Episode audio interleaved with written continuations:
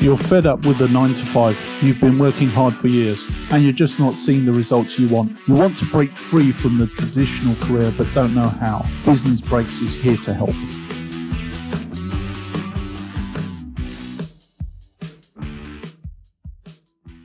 Hello, audience. This is Business Breaks with your co hosts John Byrne and Dante Healy. Today's topic is based on consultants and how to get value from the engagements as a client. So consultants can be a hugely valuable but also expensive resource for your business. You need to get them focused because if they're on the wrong projects and especially in things they're not best place to do, you could end up wasting money However, if you focus them on what they do best, on serious problems that you need to have resolved, but you can't do it easily or quickly yourself, then you have a basis for a win-win. So consultants themselves are people who provide their expertise in exchange for a fee.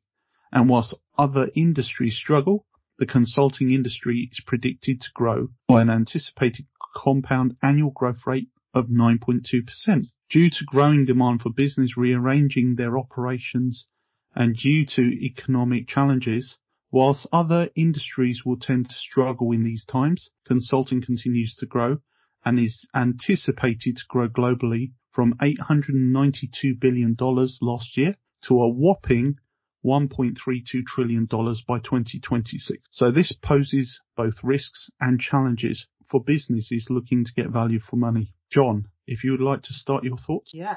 I suppose one of the key things with, with consultants is what exactly is a consultant and what exactly is consulting. Because when you look at, you know, so many of them do so many other things. There's advisors, mentors, coaches, trainers, outsourced service providers. Consultants, while often won't do all of those other things, will usually do one or, or more of those other things as well. So it becomes kind of consulting is almost a catch-all for all of those types of things. And one of the key challenges, I suppose, as a client and as a consultant is making sure that if you're going to hire a consultant, you are hiring somebody who does what you actually want them to do and you've communicated clearly to them what you want them to do.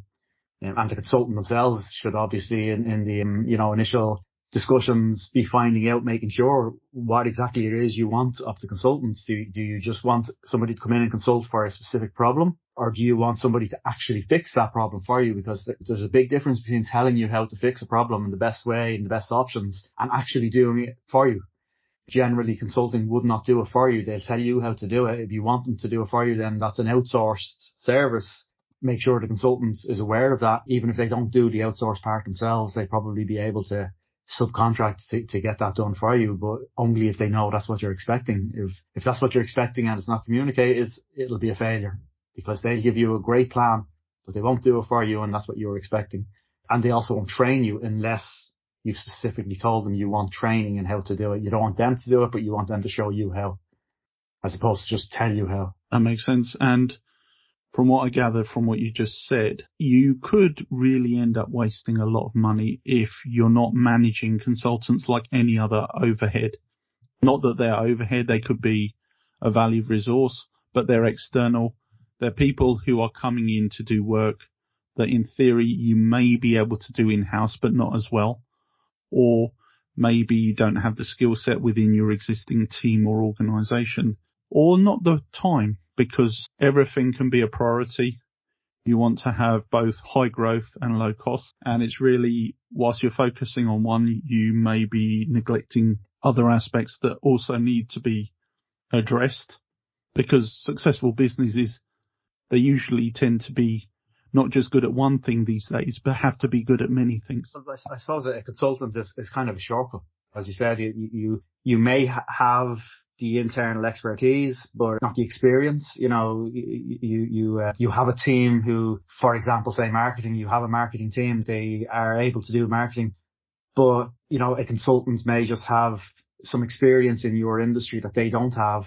And instead of them doing a lot of trial and error, which is what marketing is, the consultant can come in and it's still going to be trial and error, but the consultants will hopefully speed up that process. If, even if a, a campaign is failing, they'll recognize it's failing quicker and can pivot to a different thing. So it's the speed part is, is the key, I think, to what a consultant is that yes, you may be able to to do it yourself, but it'll take you a long time to get up to speed and to, to do all the, the various things. A consultant will hopefully already have all that expertise, have all that knowledge and, and experience and be able to get you there quicker.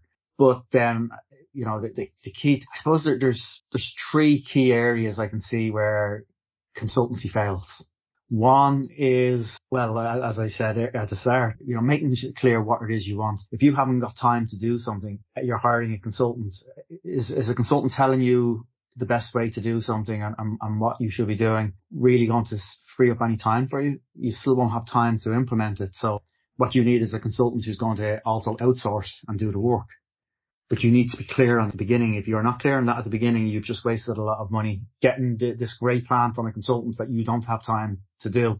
The other issue, we're coming from a background ourselves as consultants, so you kind of don't want to acknowledge sometimes that it can happen, but it can happen that you just have a bad consultant who does not give you good value. That's the second. I, I, you know, from experience in industry where we hired consultants in the past, I have to admit that has never happened. I'm sure it happens.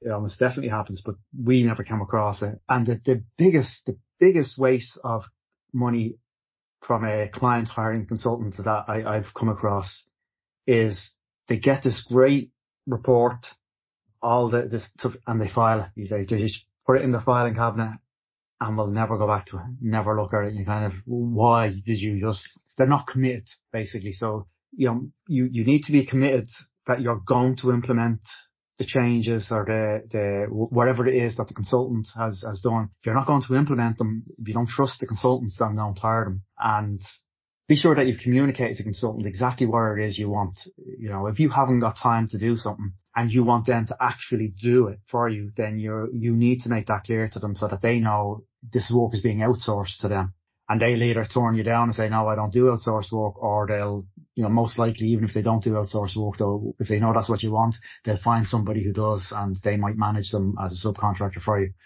But yeah, that they're, so they're the two biggest, I suppose, is people, you know, hiring consultants to do the wrong thing for them or just filing away the report at the end and not actually acting on it, not being committed enough to act on it. Then boils down to ownership uh, from the client because ultimately they're the ones who are making the decision to bring a consultant in in the first place. They need to be able to say, we know we have this problem and it's worth this much for us to solve for it. We know we have a gap, so we need to select as consultant and that consultant will be not just the first one that they pull out of a directory. They'll go to market, they'll ask questions, they'll make inquiries, right? So they'll have hopefully a specific remit of the outcomes that they want, or at least a clear problem statement that says, this is our pain point. We don't know how to solve for it.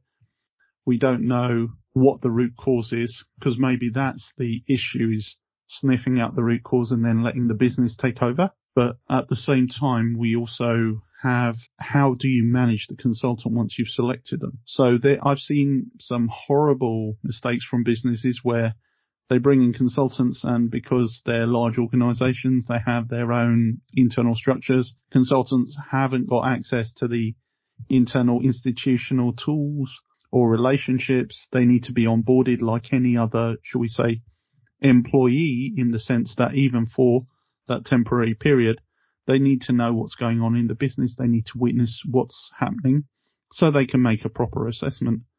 And sometimes if you're not thinking about the whole process from beginning to end, and maybe that's part of the problem why you'd bring in a consultant is because it's not that clear. so yeah, that's probably something that you need to consider as well is how easy is it for a consultant to hit the ground running? So when expectations meet reality, there's not this massive disconnect and the client's not left feeling remorse and it might not be the consultant's fault that they're caught out, shall we say.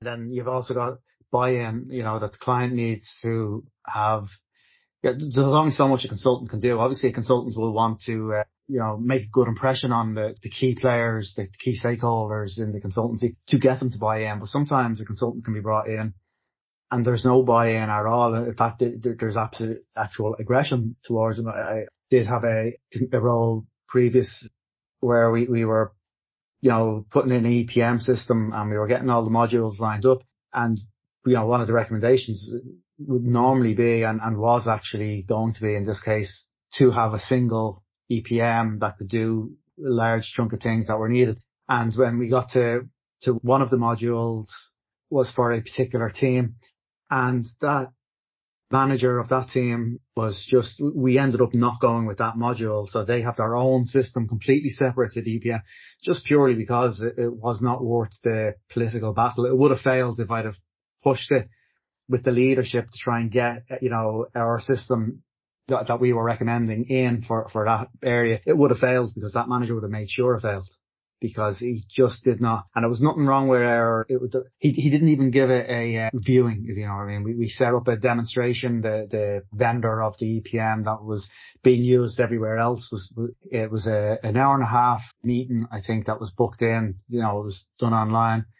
And he showed up, announced at the beginning of it, he, he only had 30 minutes and then he was gone He'd never mentioned that in any of the previous things. And at the end of the 30 minutes announced yeah, all looks good. We're sticking with what we've got and left. That was, it wasn't even something he would consider.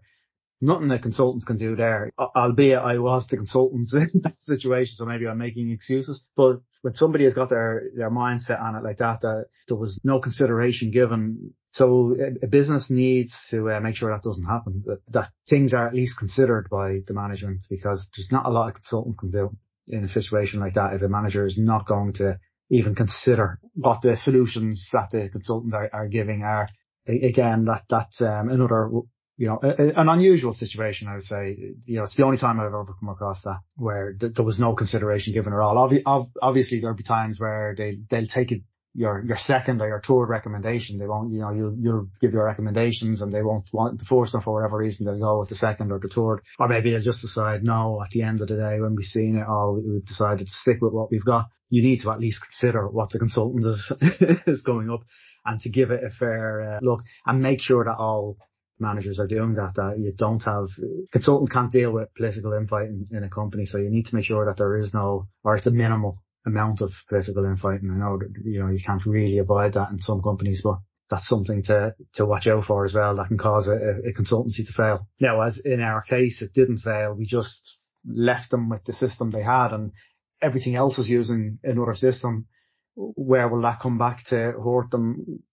Probably nowhere. The, main place would be only if people were internally transferring from one team to another. Suddenly they have to get licenses switched from one uh, system to another and training on it, but it's not a huge deal. You know, that the two systems basically did the exact same thing. The only reason we were saying to them to move was to have one system across the company to make it easier for licensing and stuff like that. Other than that, there was no functionality. The two systems worked exactly the same way which was why it made it so surprising that he didn't even consider the future system. But you know, it is where it is. I'm sure you've got plenty of experience that yourself of. of I have a few stories as well. Yeah, it reminds me of the expression. Actually, it's a very famous saying from Solomon. All problems are people problems, and most of those problems are because people don't behave like people. Yeah, politics can get in the way, especially if you've got an overly political senior manager who just wants to stamp their authority because it wasn't their idea. They're going to resist it as much as possible. Yeah, there's loads of stories about that. People who have uh, built empires who don't want their empires demolished because of cost saving alternatives, even though it will be to the benefit of the business, even shaving off several figures off their operating cost annually, but they don't want it because they want to have their army of direct reports because it's a status symbol. Just thinking about it as well. There was one guy who's an agile coach and he mentioned that he struggles to not audibly sigh when the CEO says to him, look, we've brought you in here to make us more agile. And I don't care what you do, but I just want to see my Gantt chart every month. But it's, it's not just about coming to that point. It's not just about politics and naturally resisting, but also, well, I guess it is naturally resisting because people don't like change. And that could be for a number of reasons. Could be the fear of the unknown. that you don't want to upset the balance, the current status quo, even if it's declining. It could be a lot more riskier if you don't know what you're doing or you're not sure if this will yield any benefits at the other side. Could be quite risky. Um, there could be cultural misalignment. I guess it's just uncomfortable. It just boils down to extra effort. And a lot of the consultants, fellow consultants I speak to, they tend to have this view of employees, some of them actually, that I wouldn't say it was laziness, but they don't have the same level of hustle that a consultant would. Some consultants see it as a badge of honor to be working all the weekends in order to get things done, late nights, heroics, emails way past midnight.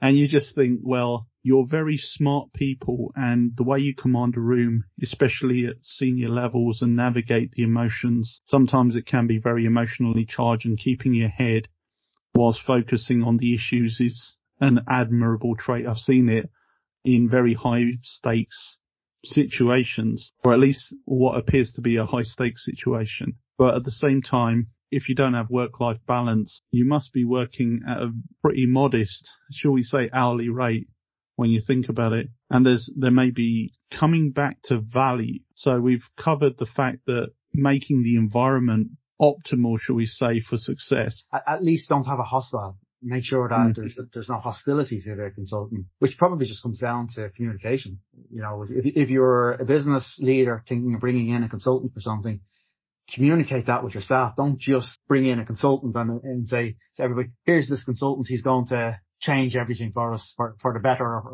because that will make people very nervous and will increase the hostility because what is this consultant? Why are they here? What are they doing? Is my job safe? Are they changing things now? I, I'm comfortable with what I've got. Are they going to make it all uncomfortable now? So uh, as a business leader, make sure the business users are going, I know the consultant is coming and are at least accepting of it. Might not be happy with it, but at least, you know, if the communication is there, the consultant is coming in and is not just being introduced, that that's the first thing realised that there was a problem that needs to be sorted, that the consultant's coming in and, and it's to help the business users. At least it's at best a minor annoyance because it's an extra workload on top of what they're already doing. At worst, it could be an existential threat. So yeah, I think from the top, support has to extend to not just empowering the consultant to actually approach employees, but also managing that expectation and again, setting them up for success by giving them a brief, giving them as much information up front about the business to the extent you can, and then allowing them enough direction so that they can target the areas which need to be analyzed and assessed in order to draw out those insights and enable them to make those recommendations and possible follow-up actions. And then once you've kind of done that, then it's up to the consultants to make the key stakeholders that they need on board feel comfortable with them, you know, but at, at least at the beginning, if there's no shocks, no surprises about this consultant coming on board, people know what it is, even if they don't particularly think change is needed the consultants can, can, you know, help them see that it can be good things. Uh,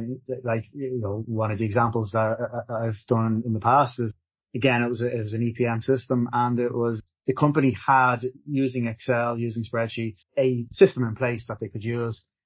It was broken. It didn't work properly. It needed a lot of manual intervention, but the thing was the business users knew what that manual intervention was and were comfortable doing it. It was a lot of work for them every month end doing it, but they knew what they were doing, even if it was time consuming. So they were a little iffy about the, you know, the recommendations coming in for, for an EPM. They already had an EPM, but it was the last part. It was just using it for the reporting. So we weren't changing the EPM. We were saying, look, this EPM that you've got is a lot more powerful than what you're using it for. The stuff that you're doing offline that's taking you all this time, we can put that into the EPM and allow it to happen in the EPM. You know, initially they were a little nervous about that because, as I said, even though they knew and they acknowledged that their current system was broken, they knew how, where it was broken and how to fix it every month. Moving into the EPM, they weren't sure, well, we know how to do this every month. So it was just getting them, you know, a few demos, showing them how it would work, taking a couple of examples, things like that. But that was my job. That was the consultant's job to make them feel comfortable with it.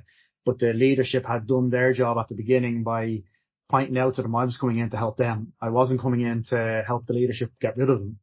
And, and that was the truth because there was, was no, there were no job savings. What it really meant was when it, when it went live that instead of them having to pull 16 hour shifts every quarter end for about a week, or sorry, every month end for about a week every month, you know, they'd be working till after midnight and that with the system, the way we got it in and we got it up and running and, and off, it meant their month end was not much busier than the rest of their months, that they had a work life balance, they, they had a life and they were very happy with it at the end.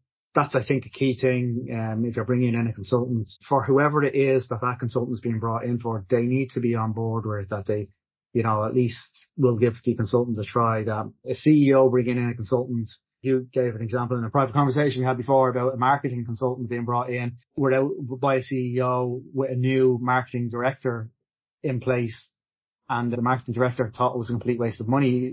It kind of, the CEO was bringing him in, didn't consult, didn't, you know, give to, take any account of the marketing director's uh, input. I, I would imagine that was, you know, a failure of a consultancy because the consultant was off to a bad start from the beginning. He was going to be undermined by the person he was actually trying to help.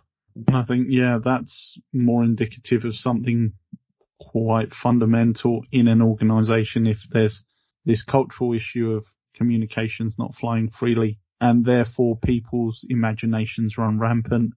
Whereas if you're um, explaining the re- rationale up front, look, it's not that we want to get rid of you, but we clearly see there's a resourcing issue. We don't want to hire in more people to do the same thing. We want you to do it better. And this digital platform will enable you to have that work life balance because really in this day and age, with transactions being digital, you shouldn't have to be working till midnight to close the books or at least produce analysis. So it's, it really beggars belief to think that accounting's, accounting departments and finance teams would still struggle to close the books unless they have these broken manual systems that require manual work. And it's probably just manual data entry, which then opens up a whole raft of risks, as you can imagine. And it's funny coming back to digital tools, a lot of it, some of what we've spoken about has been on the strategic side. So you have a strategic engagement where you do an analysis, you make recommendations, but there's also the execution part, which is where we play in, where we're leading or managing or even analyzing a project to deploy a, a new system, which will have benefits for the employees not necessarily cost savings, although sometimes, you know, you have to justify the investment and that invariably means reducing costs, some form of rationalization. But at the same time, you also have the improvement to employee morale, redeploying skill capacity in other areas that can actually add value by taking out manual tasks that should be automated and then allowing people to apply their creativity and their mental, shall we say, cognitive capacities towards solving those business problems and understanding where the business is going and thinking ahead rather than focusing on the past and actually doing, shall we say, I think it was, um, again, coming back to a consultant, someone did some time study measurements and found out that 60% of the work was actually preparing data in an FP&A department rather than actually analyzing it. So again, maybe it's higher, maybe it's lower in other companies. It all varies, but I think the tools are there and some of them aren't that expensive, but you need to have the proper processes in place.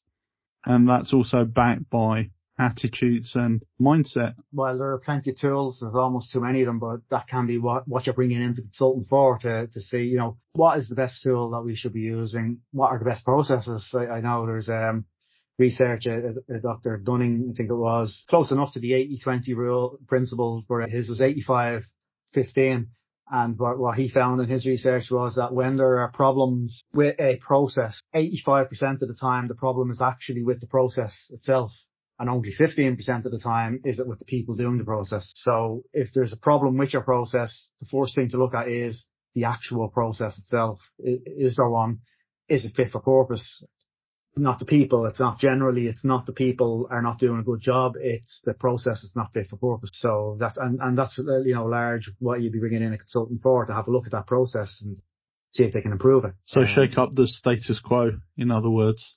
It can be. I mean, it could be just a matter of tweaking the process. It might not be necessarily shaking up, but then again, it could be a case of you've, you've no process at all. So you are shaking up by putting a process in place mm-hmm. because that can happen. There'll always be a process. Did it just happen because people just did whatever they had to do to get the job, to get to the end line?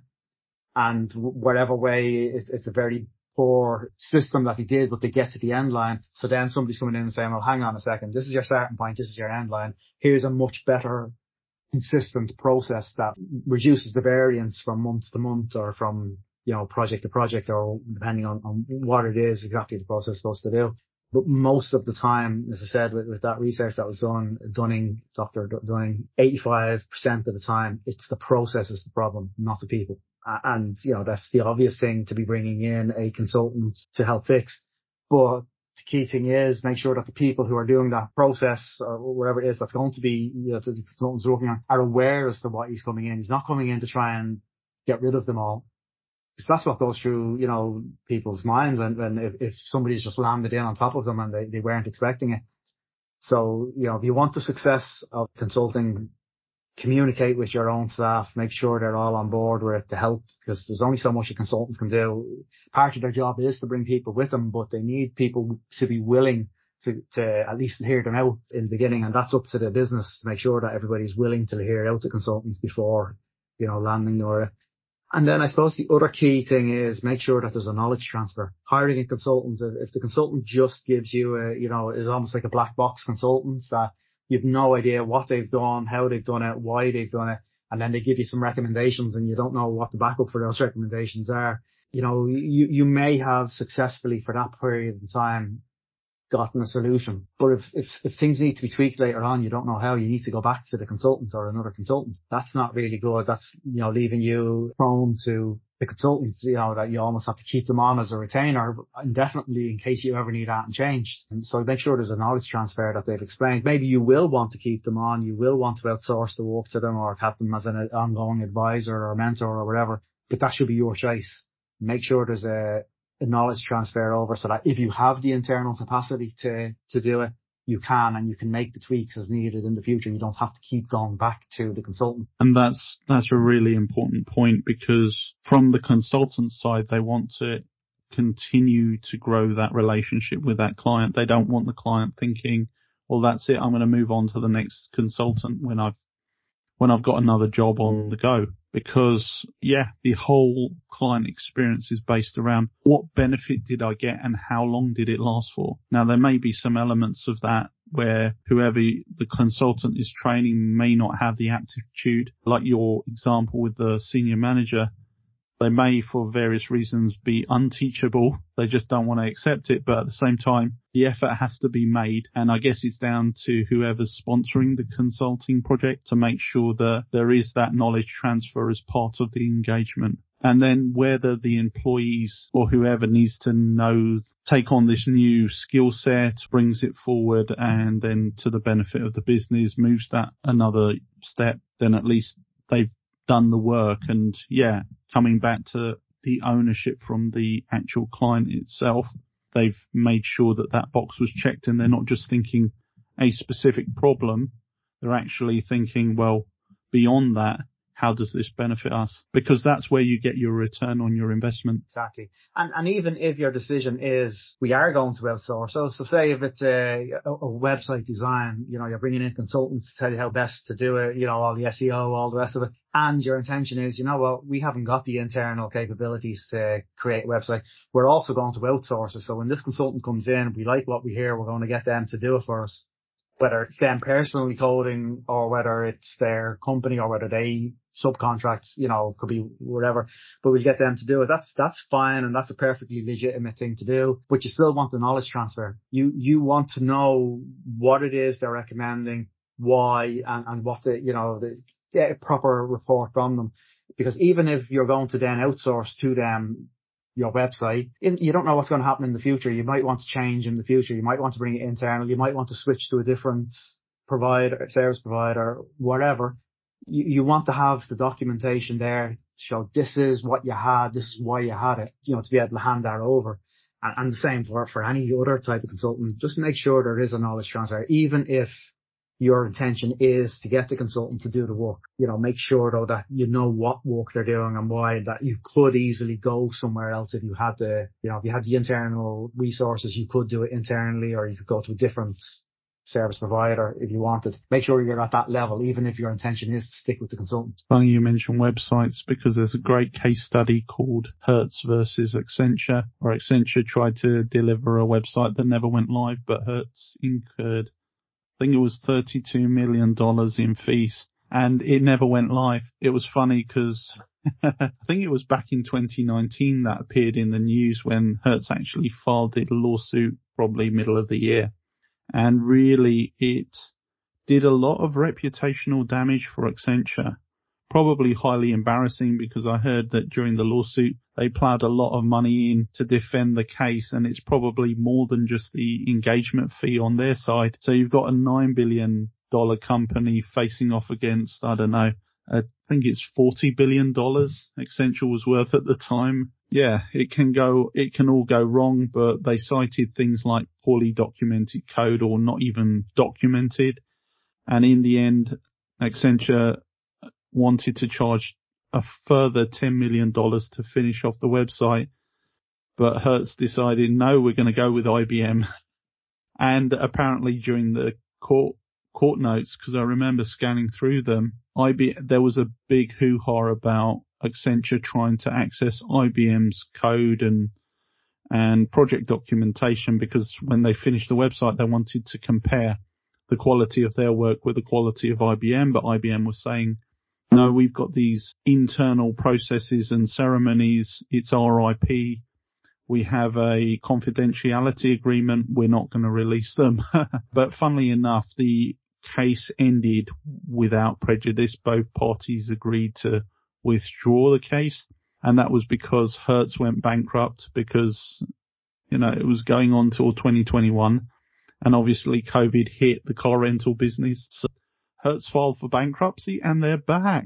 So, you know, bankruptcy doesn't necessarily mean that you, your business is finished. It means you basically get a haircut with your creditors. And that's another thing, probably another topic of discussion.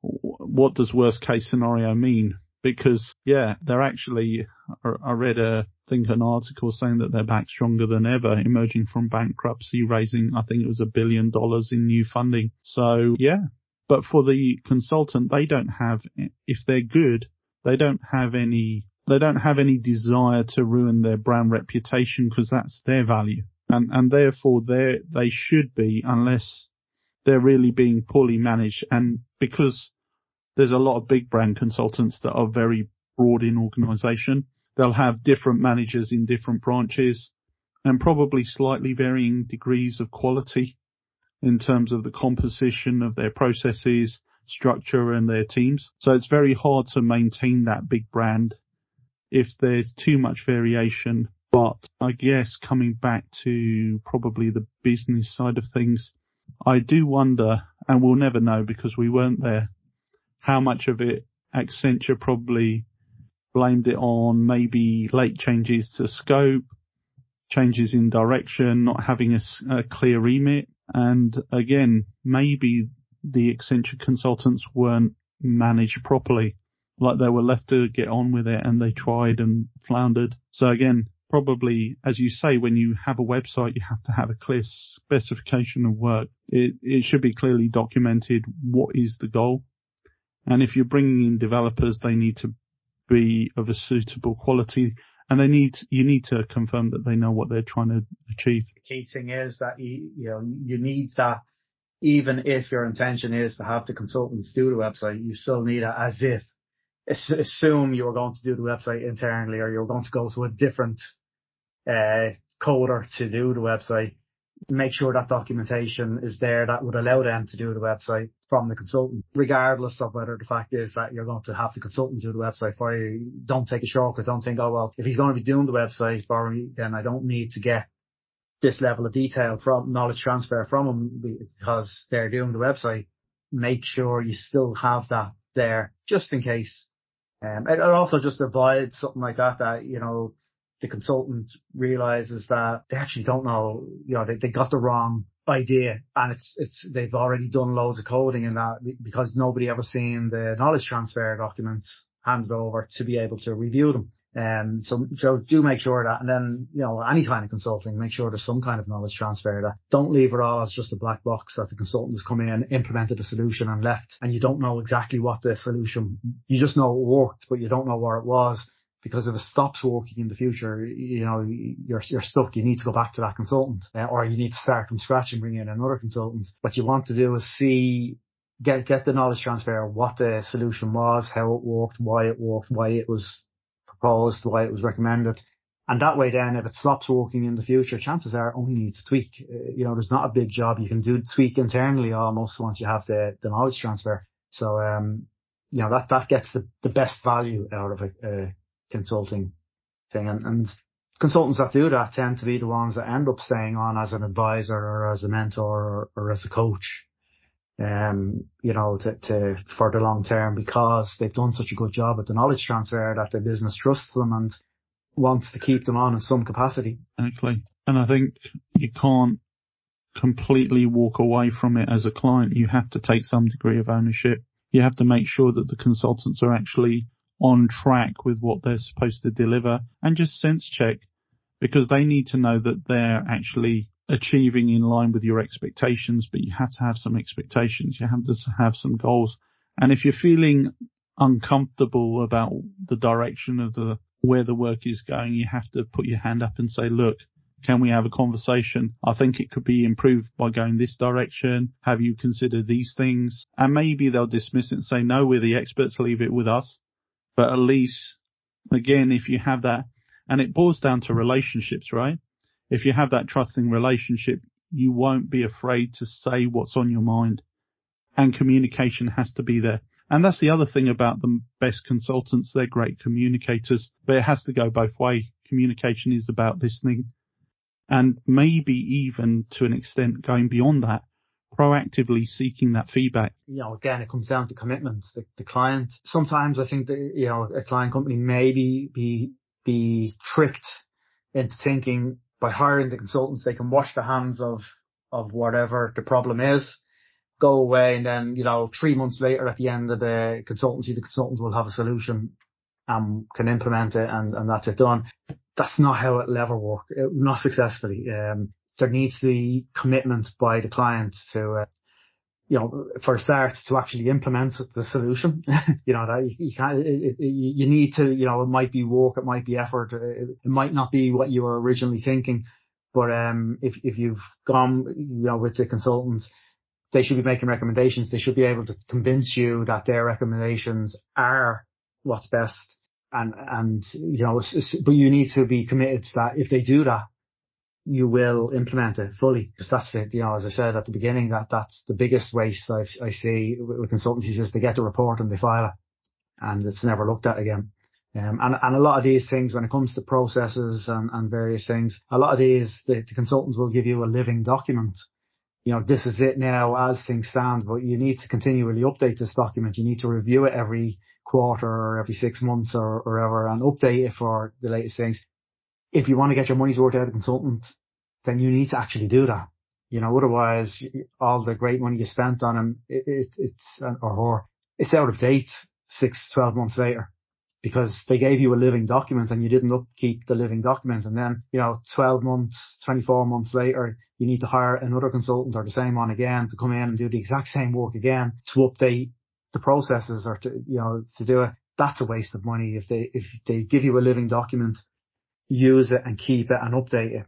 That's what they've given it to you for. And they should give you the knowledge transfer to be able to do that. Um, and as you said, then, you know, manage them, meet with them regularly, have, have things, even if you don't particularly want to be involved in the, the nitty gritty stuff, that's the level of commitment you need to have to make sure that the consultant is comfortable that they're not running into problems themselves trying to figure it out and, uh, you know, everybody's on the same page. Yeah, it just makes life a whole lot easier. And another thing that makes life a whole lot easier is setting those expectations out and laying them out from the start of the engagement, even before the engagement. So you have to have clear measurables. So for example, I want to improve my net sales by 10% year on year, or I want to be able to cut my costs by 20%. There has to be something tangible at the end of it. Maybe not within a specific time frame like by the end of the engagement, but something that visibly moves them in that direction so that within the following year or so, they've actually achieved that objective. And again, that's all about clearly articulating what do you want from the engagement up front and then being able to see who's best placed to deliver that for you. Like I, I, I've gotten, I've hired tail end of last year, I, I hired a marketing consultant and what she was to do, which she did was give a strategy because I'm not good at marketing. so, you know, she gave me a marketing strategy, which she did. She gave me a nice report. We walked through it.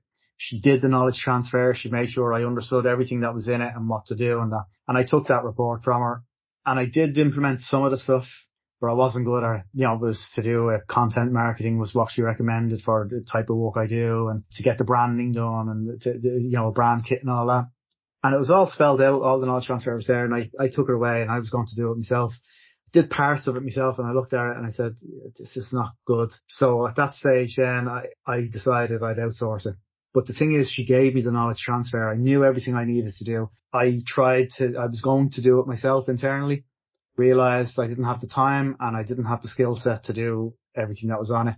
But I could have gone to anybody then with that report and said, this is what I want. And they'd have been able to take it from there because she gave me a good thing. Now, as it was, I went back to her, I, not to do the work for me. I went back and asked did she have any recommendations of who could do it. As it turned out, she, she could do some of herself. The branding stuff, she got in a branding consultant, a branding expert to do that.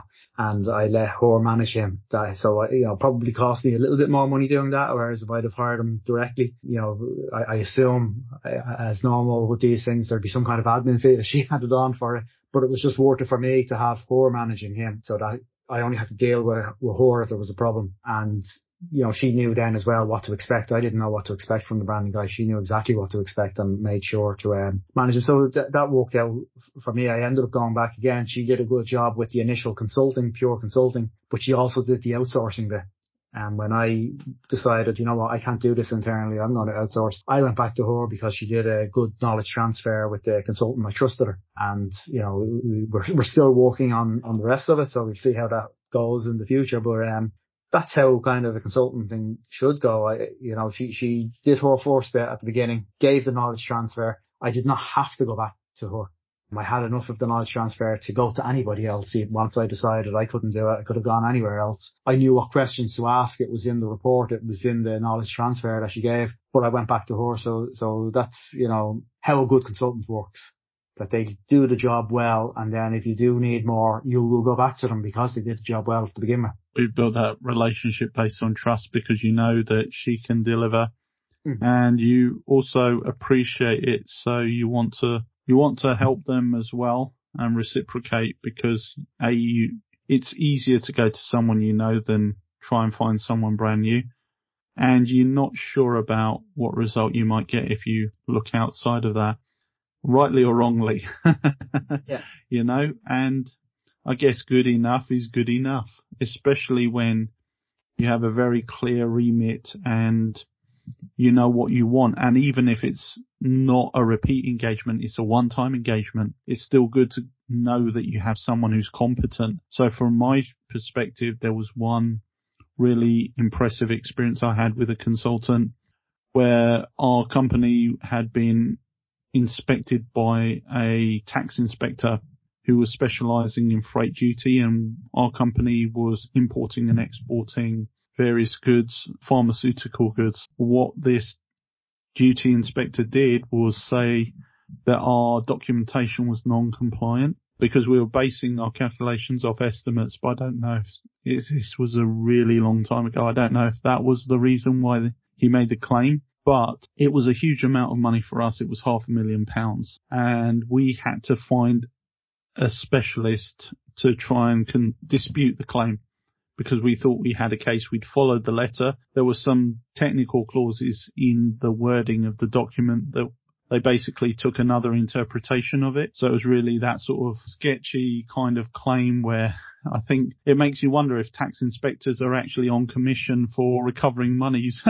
but yeah, so we, we saw, we did a market test on three different consulting firms, legal firms who were tax specialists. And all three of them, the one that stood out was one who actually said, well, with this case, we, we can not only successfully defend it, but we actually are already on a case for a much larger client who's got the exact same basic grounds for their claim as you have. They paid out I think it was 20 times the amount. It was a, um, so it was, um, it was an eight figure sum. It was like 10 million pounds. And therefore they had a huge team working on it. And all we had to do was piggyback our case, our claim off their case and then claim precedent. So if they couldn't defend 20 times the amount that they were fighting for and they were a much bigger organization, we'd have no chance anyway. So we might as well just walk away. But it saved us a lot of costs and it also gave us peace of mind that there was someone with a lot more riding on it who was defending it tooth and nail. And she predicted that eventually they would win the case. And that's exactly how it played out. So when you're talking about real experts, real experts are able to see what's coming and predict accurately how things are going to play out.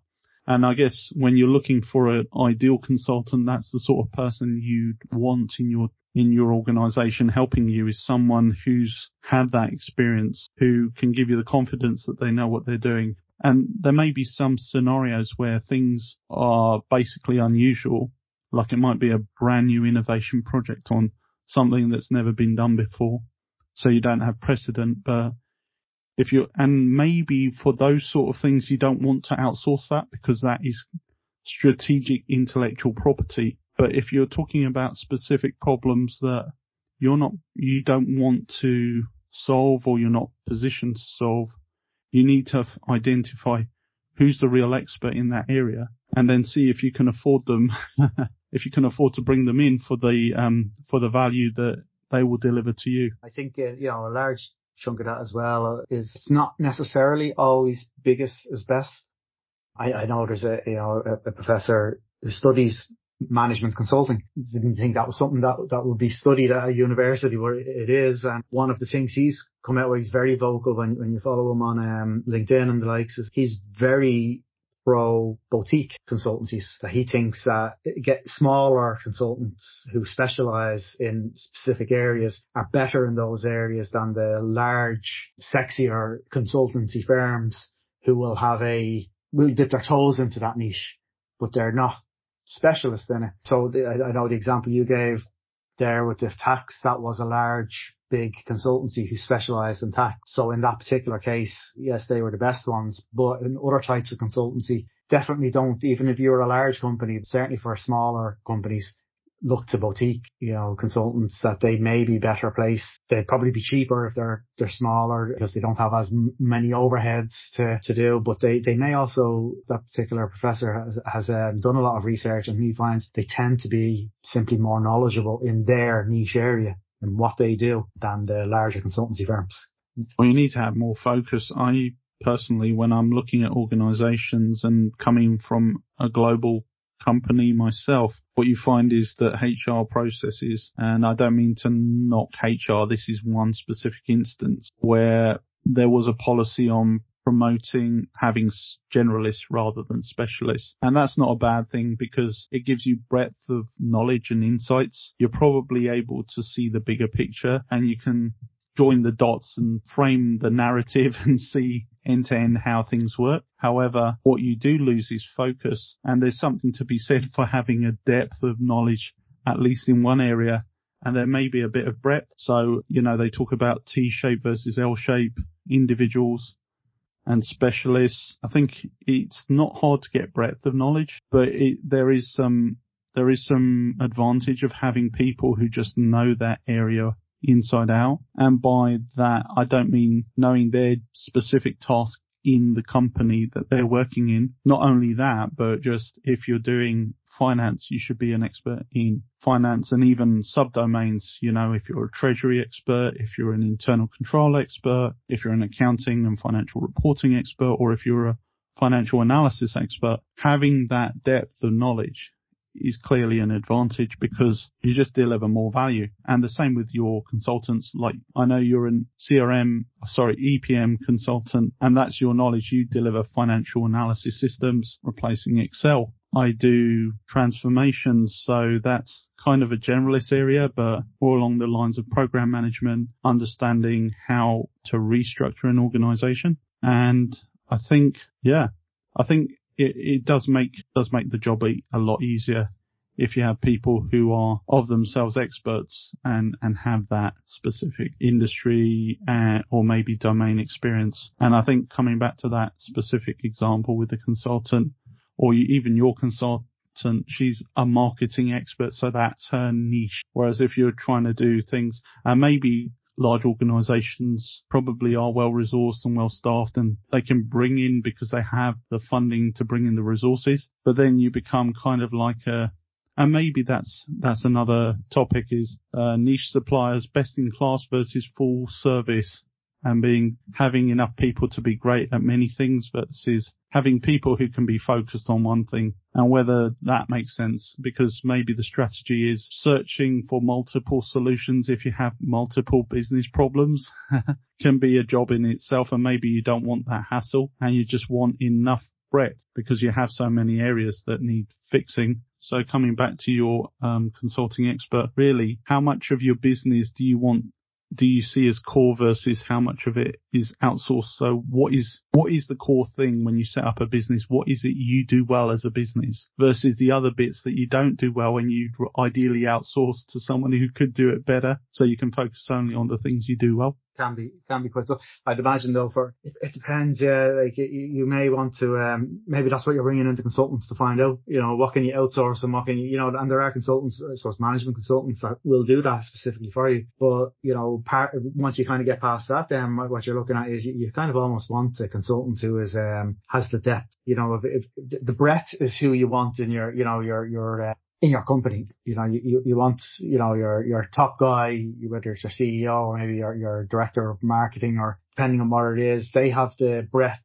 of knowledge that they've, you know, they, they've a good foundation and in everything so they know what. But then there's a specific area that they need more depth in. That's when you bring in the consultant who has the depth in that area, who's, you know, very niche in that. And, you know, you wouldn't have, I mean, I suppose ideally when, when a consultant comes in, it's for an area that you want so much depth in for that specific ideal, but it's not a full-time job. You know, it's you need them for this period of time. And nobody really has a full-time job for that level of depth of knowledge. But that's how the consultant is making it a full-time job because they're going to several different clients who all need that depth of knowledge for their specific problem that they've got at the moment. Once the knowledge transfer is over, they can then go and let their internal team with their breadth use the depth that you've given them to continue on the consultant no longer has the role there. They, but they've moved on to another client who needs it. And, and that's, you know, how a consultant, and I say a lot of people end up in consulting is because they, they got some really deep knowledge on something in a, in a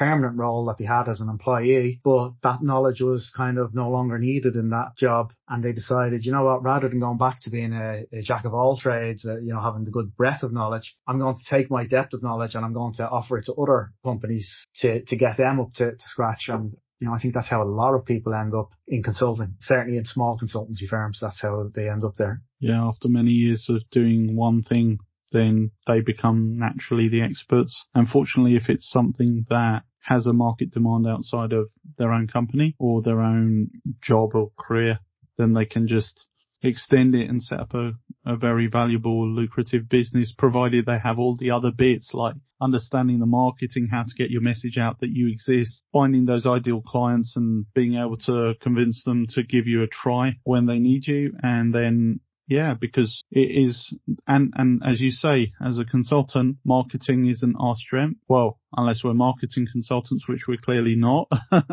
but if you're not, then why not outsource that? Because that can get you to a result faster. And I think then as well, if, if the consultants that you are hiring is has breadth but not depth of knowledge. You, are almost, are you truly hiring a consultant as such or are you hiring a, a, fractional CXO? You know, if, say it's finance, if, if, you're not bringing in a consultant who has a real depth of knowledge how to set up your treasury or, or something like that, but has a broad range and give you some, you know, good knowledge of CFO effectively, but you just don't have, you're not a big enough business to hire a full-time CFO. So you're bringing in a consultant to be the CFO, you know, that, that's kind of, you know, the fractional CFO type thing, but they've got the breadth of knowledge, but not the depth. They, they may have depth in a particular area, but you're, you're looking for them in that regard for their breadth of knowledge, you know, that the, the wide range of a bit of everything to, to get you, you going. But a pure consultant on a consulting role is, it's the depth of knowledge that they have, that they're total expert in one specific area that you need a lot of depth in. That's probably when it works best. That makes sense. And yeah, a small or medium sized organization that's looking to grow maybe has a very strong controller finance head who isn't necessarily at the level of a CFO will get there eventually, but maybe that fractional CFO can coach and mentor them to actually become mm. and perform at the level of a CFO. And, and again, though, when you're doing something like that, you need to make that clear. You know, make sure that the consultant who's coming in as this fractional CFO or, or, or whatever role they're coming in knows that the, the end goal is you're going to be here. We're hoping here for maybe two years or whatever. But the end goal is that he's our senior guy here. We want him up to scratch to be the CFO. He's got the knowledge. We think he's got the knowledge. We think he's got the ability. Just doesn't have the experience. We want you to so you're basically coming in to train, to coach him as well as be the, the CFO. Make sure that the consultant knows that because otherwise you'll get a consultant who'll just come in and be the fractional CFO and then will disappear until the next, you know, whatever it is, if it's, if it's, uh, a few days every month they'll disappear and there'll be no kind of guidance to the person that you're hoping will be trained up because they didn't know that that's what you wanted. They just took it that you wanted them to, to do it and, and such a time. Or the other thing is maybe you don't have anybody who's capable of doing it. So you bring in the fractional CFO, but part of their, their remit is going to be that when you get big enough to hire one, you want them to help you find one, you know, that, that kind of way that make sure that you know that you, you've been clear with them as to what it is. And make sure as well that, you know, the, the senior accountant who's not quite able to be a CFO yet knows that if, if your intention is for them to, in a couple of years, take over, make sure they know that as well. Not only the consultants, but that person, that, that they, the person knows this fractional CFO who's coming in is not a blocker to them. It's actually there to help them take over the job eventually. Yes, um, an enabler. I mean, that would be the ideal scenario, win-win. And then the people below them could be, um, assuming the business grows, there's opportunity. And, and that's the ideal scenario. Why, you know, the worst failure is if people leave because they see no progression or no path to progression. And especially if the case is, you know, because I've, I've seen that in a few places, generally not me, I don't do fractional work, you know, like, like that, but um, I have seen that in a few places that um, somebody's handed in their notice and is, is leaving because they see this advisor or consultant or, you know, a fractional, uh, in the examples I'm thinking of, it has actually been a fractional CFO, um, come in and they're saying, right, well, that blocks me. I, I can't get that job now because they brought somebody outside in to do it and they've just handed in their notice and they've left. They found somewhere else where they can get progression. And the irony was that, that that fractional CFO was actually brought in as a placeholder until they were ready for the job, but nobody told them that. And it's a failure of communication, which exactly, again, exactly you actually that. lose value inadvertently. So yeah. Yeah. yeah. And I have seen that. I've, I've, I've seen it, that specific thing happen. I've seen it twice. Once in a company I worked in and once in a company I was consulting in. I wasn't consulting in that area. I was on another project consulting. The, the person who left was actually a key stakeholder in my project and they they you know got got notified that they were leaving, they were finishing up, which was uh, you know put a damper on their project because they were not only a key stakeholder, they were kind of a champion of the system that we were putting in. They were really pro it. I got from from talking to, to people like the person was leaving because they brought in the this this other expert in another over him effectively and he just felt, well, that's, you know, there's no progression now for him. So he left and he went somewhere else where he got progression. But that was the system that the person who was, who he seen as the blocker was actually a placeholder until they were happy that he, he had the, uh, was ready to move up. And you know, they should have told him that then he wouldn't have left. well, you never know. maybe, maybe the fractional CFO had another agenda. I mean, um, that's, that's the other thing because, sorry, you triggered something and it's not consultancy based, but thought it was relevant for this. When I was um, brought in to do an overseas assignment, my remit was to make myself redundant within two years. So I literally had to identify and train my replacement and I managed to end up training three people to be promoted to senior management and they all got promoted. So but that was due to a colleague of mine who, for various reasons, didn't actually do that job. So I had to double dip for a period midway through my assignment and um, cover two roles. But fortunately, I had identified and trained my replacement and they stepped up early in the process and they covered the role. And then whilst I could focus on my other replacement to be ready and give them the confidence a lot of it is really about soft skills. Technically, they had it. There's more about the people side and more about presenting themselves and how they come across and faced off to senior management. But again, though, I'd imagine communication was a key part of that. Like the, the last example that I gave, you know, they, they brought in, it wasn't a fractional CFO, it was um, someone else, as I said, that, but they were above him, they were a blocker. Um, they never told the, the person who's coming in on a, a contract role they never told either of them what the plan was. So, you know, the, the, so they lost the person that they wanted to keep up. And as a, the previous example was when I worked in a place where I, I was more junior and they brought in a fractional CFO and they lost the, the person. They brought in that fractional CFO, um, specifically because they were about to embark on a, um, looking for venture capital and this CFO had experience in raising capital. So they brought him in for that specific purpose, um, not to be the CFO as such, but for, for, to raise capital, um, and to get everything in place. But again, they didn't, they didn't have, well, maybe they did. I wasn't senior enough at the time to know exactly. It didn't come across in any way that they, uh, it was in his remit to also help train in the, the other person. And they clearly didn't tell the other person that, that it was only for one role, that it was a temporary thing. So that person left and they were the natural. They were CFO and all but name, but they had no experience at raising venture capital, you know. But again, that was, uh, two, two examples that I've come across in, uh, over my career of, um, people leaving because they seen somebody else coming in, effectively a consultant as a blocker and the top management idea was no, they're a placeholder and, and to, or to do a very specific function and to hand over knowledge to make sure that this other person internal to the company is ready to take on that role, but never told either of them and ended up losing their internal person who was like the ideal candidate for a permanent you know, more senior role. Um, so don't make those mistakes if you're thinking of bringing in a consultant on that type of uh, remit that, you know, the idea is they're a placeholder to keep you going until your internal candidate has the experience and is ready and there'd be some kind of knowledge transfer. Make sure both of them know that's what the goal is and that that's what success is, that the consultant has to know success for that consultant is that in X amount of time, this person is able to take over and they're finished and a consultant won't mind that because the consultant will be thinking, well, if I do a good enough job here, I'll probably be kept on as an advisor or something because I've done such a good job. Or yeah, even I mean, if not, I'll have a good referral, so I'll be able to find another role somewhere else, you know, because you'll advertise for me because I did such a good job. and this is this is another thing about communication. Once you understand that things were misunderstood or not even communicated, so someone dropped the ball on that, not telling the person who left that was the intention. But once you've realized that mistake, it's actually rectifying it as soon as possible by admitting we made a mistake by not telling you. that this was always the intention.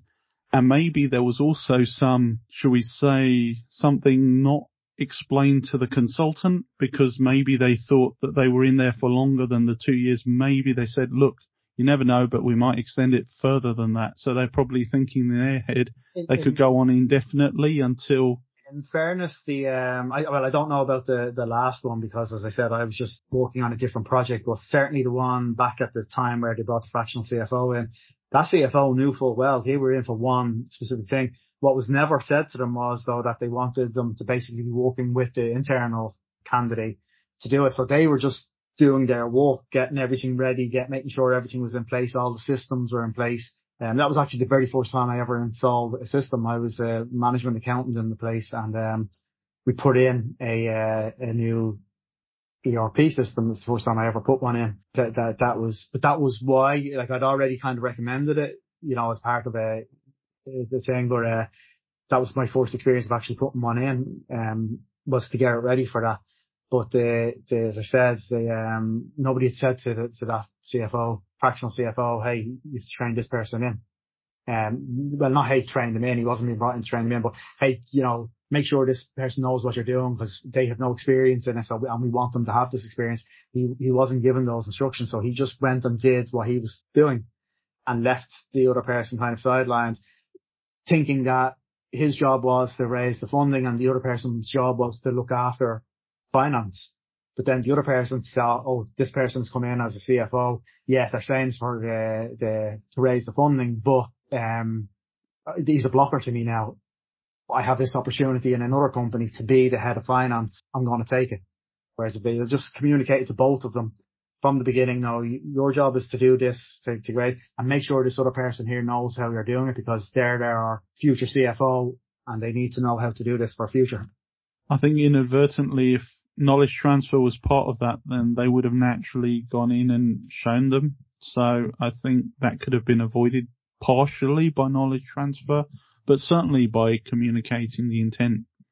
That's it. And as I said, I don't think, um, I think it was just assumed by the client company that, you know, you, a fractional CFO and your de facto head of finance were just going to work together. But, you know, there, there, there was enough differentiation of what they were doing that they, they ended up not working together and, you know, it caused problems But um, it, it is, it is a problem that you just need to, to be aware of as a, if you're thinking of hiring consultants for that type of purpose, make sure that both the consultant knows and the internal candidate knows this is a stopgap measure to help the internal candidate get up to speed. Um, and that the consultant knows that you're, you're not really just doing this role that we've asked you we want the knowledge transfer. We want you to effectively be training in this other person. Uh, they won't be working with you all the time. You, will be doing a lot of it. Just make sure they're aware of what you're doing and why you're doing it. Yeah.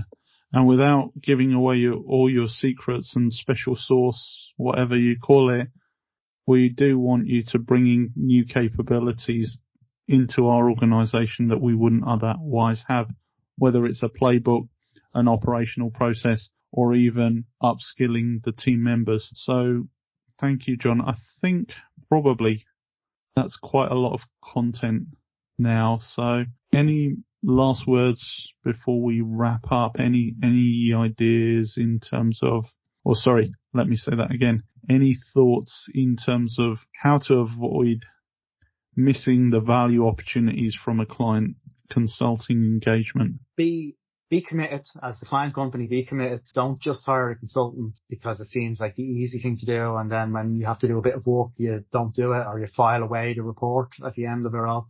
So be committed to change that you'll implement what the consultant has, has recommended, assuming that you're, you know, the consultant has convinced you it's correct and, you know, communicate with the people involved. You know, if, if it's a certain department or it's a certain area of your business that the consultant is coming in to help do, make sure they're all aware of what the goal is and why the consultant is there.